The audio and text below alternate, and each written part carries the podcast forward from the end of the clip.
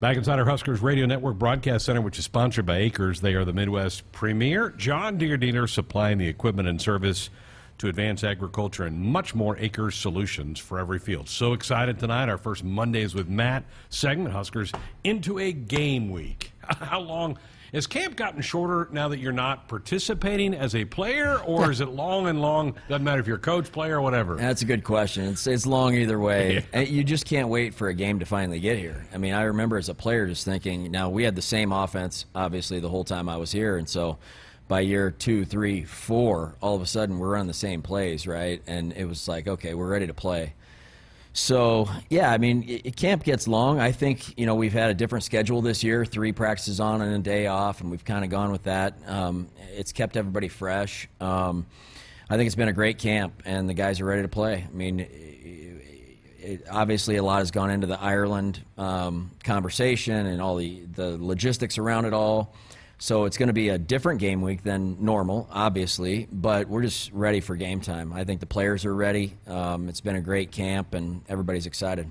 A lot of the logistics falls under kind of your umbrella of influence. You've had uh, you've had to kind of oversee a lot of this. I will. I won't be taking any credit um, because you know the guys that really do it are our ops team with Andrew. Um, and Austin and you know the guys down in I mean Mark Meyer and Dave Ellis and Jay Terry and equipment. I mean those guys have um, they've been to Ireland. They went over there to like check it out, and uh, a couple guys have been over there twice. So you know Andrew Sims has probably done more than anybody, and and there's a lot that goes into it. We're moving more people than we normally do on a road trip. If we take 160, now it's you know 250 or 260. So we're taking a lot more people. Uh, so there's a lot more that goes into that. We're taking more players than we ever take on a normal road trip, and so um, you know there's just a lot of moving pieces to it. We're staying about 30 minutes south of town, and so you know just getting to practice, getting to to the weight room, and you know getting to the cultural events, getting to the dinners, moving that many people with buses and and the meals and, and all the things that you have to do, all while trying to get acclimated to a new time zone, six hours difference. So there's a lot that's gone into it. You know, the the passports were a big part of it. You know, just getting everybody uh, able to travel over there. So a lot of people put in a lot of work is the bottom line, and and it's been a long time coming. We, we thought we were going to go a year ago, and it didn't happen, and now we're going. And and I think for our fans that are going, it's going to be an unbelievable opportunity for them and to see a game in a different place and and for our players, it's going to be you know crazy fun. But at the same time, they understand we're going over there to play a game, and and uh, I think they're going to be really focused on that. Little different from your days of trying to convince Coach Solich to fly back from the Iowa State road game oh, yeah. to bus home. My my senior year, I did. I worked Coach Solich hard. I was like, Coach, you know, let's fly. fly into Des Moines. You know, drive up 30 minutes. We had to bus over to Iowa State uh, twice when I was here, and and I said, it's just far enough, you know. We should get over there in a plane. And he didn't bite. We ended up bu- uh, busing. And it, it, was like a snowstorm, of course. It took us like eight hours to get home, but we won. Speaking of him, and this is way off track, how about Ohio U naming the field Frank Solich Field? It's awesome, deserved. Um, you know, he had a big influence on me in my time here. He was my head coach for three years. And Coach Osborne recruited me with Coach Brown at the receivers coach, and and um, then I played for Coach Solich for three years. And you know, he's a great man. He's a great coach. Um, has influenced thousands of players in his life, and uh, so he deserves everything he gets. Just an unbelievable guy and and a big part of Nebraska football history. No doubt. All right, Casey Thompson. Coach Frost announced last Thursday night on his radio show Casey wins the, the job. What have you seen from Casey? What do you like about his game? Well, I, I, like how he approaches the game. I think he's a, a, student of the game. He has a high football IQ, um, has great feel in the pocket. He can make the throws. Um, he's he's a, an old college football player. He's played a lot, and uh, I think that experience is going to serve us well, especially early in the season, being in a new country. I mean, he's played in big games, and there's really no substitute for that. And you know, you can be experienced and and if you didn't play well in in big moments, yeah, maybe it wasn't a great experience because you have some scars. He's played good in big games, and so he has some great memories from playing in big time games, and that's why he came here. He wants to play in big time games in front of full stadiums, and and uh, the first one will be a little odd over in Ireland, but you know, I just think he's I think he's going to have a really good year. He's uh, I like his approach, um, and he's had a really good fall camp. It, it, happened over the weekend at the Boneyard Bash. The announcement of the captains: three defensive guys, one offensive player. Your thoughts about the four captains? Well, they're all deserving and, and great young men. Um, Coach Frost has addressed it a little bit already, but you know, these guys bring it every day. Man, they're some of our best players and are also our hardest workers, and that's always a good combination. So you have a, a lot of Nebraska in there with Nick and uh, and Garrett, and Travis's roots are from Nebraska, and then Caleb from Georgia. So you know we just have a I think a great combination of guys that are captains. A whole bunch of guys got votes, and uh, a bunch of guys got a lot of votes. And so, you know, that's good. I think we have really good leadership on both sides of the ball. The defense has probably more tenure, more snaps under the belt. And so um, it wasn't really that surprising. It ended up three on defense and one on offense. But there's no doubt with, with Casey and some of the offensive linemen and, and Trey Palmer and, you know, there's other guys on offense that are going to provide great leadership. But those are the four guys that will walk out there as captains, and they'll do a great job this year.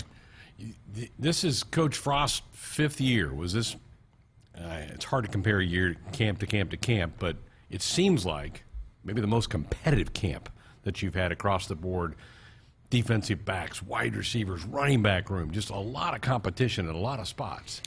Yeah, I mean, part of that you might you might be right. I'm not sure. It's kind of hard to compare year over year, as you said. But um, when you bring in this many new guys, I think it just and we brought in guys at semester and then we brought some new guys in even in the summer and so there's there's been a lot of new players at different positions that have added in and, and a lot of them are going to play and start some of them so that created competition in in that room and at different positions and so yeah i think it was a very competitive fall camp i think you know the, you, every season you come in you, you can pencil in a number of starters pretty much. You know this guy's here, you know.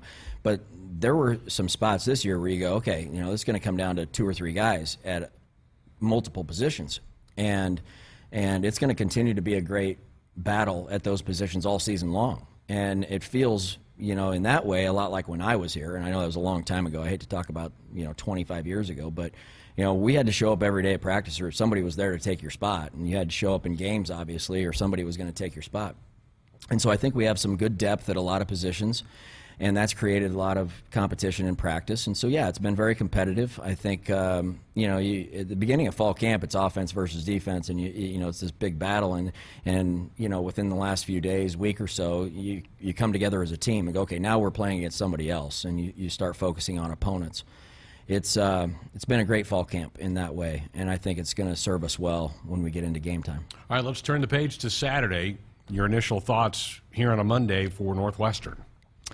Well, they're always well coached. They're always disciplined. Um, you know, typically we're in really tight games with them. Last year was was kind of an outlier where you know it kind of got out of hand, and that's not typical for a Northwestern team to have that happen to them. And and so, you know, you expect a close game. You expect a very competitive game. They're gonna they're gonna play hard like they always do for Fitz, and and um, they're gonna remember last year, right? So, I mean, I'm sure they're gonna want a piece of Nebraska.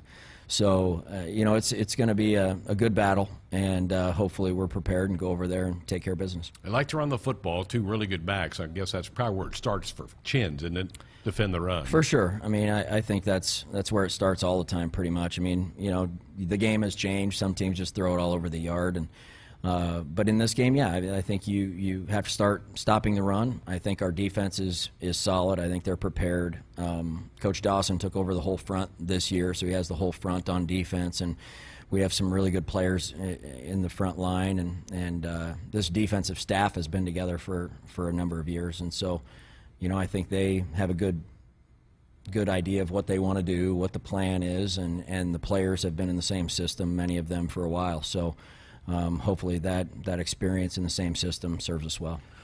Expecting to see over 10,000 Husker fans there. Should see a lot of red. I'm not. You're probably not surprised by that. No, I mean, and and shoot, it's coming out of the pandemic, and I mean, just a few months ago, it was hard to tell if you were going to, you know, with testing and COVID and and travel, and was the game even going to happen, even you know, seven, eight, nine months ago.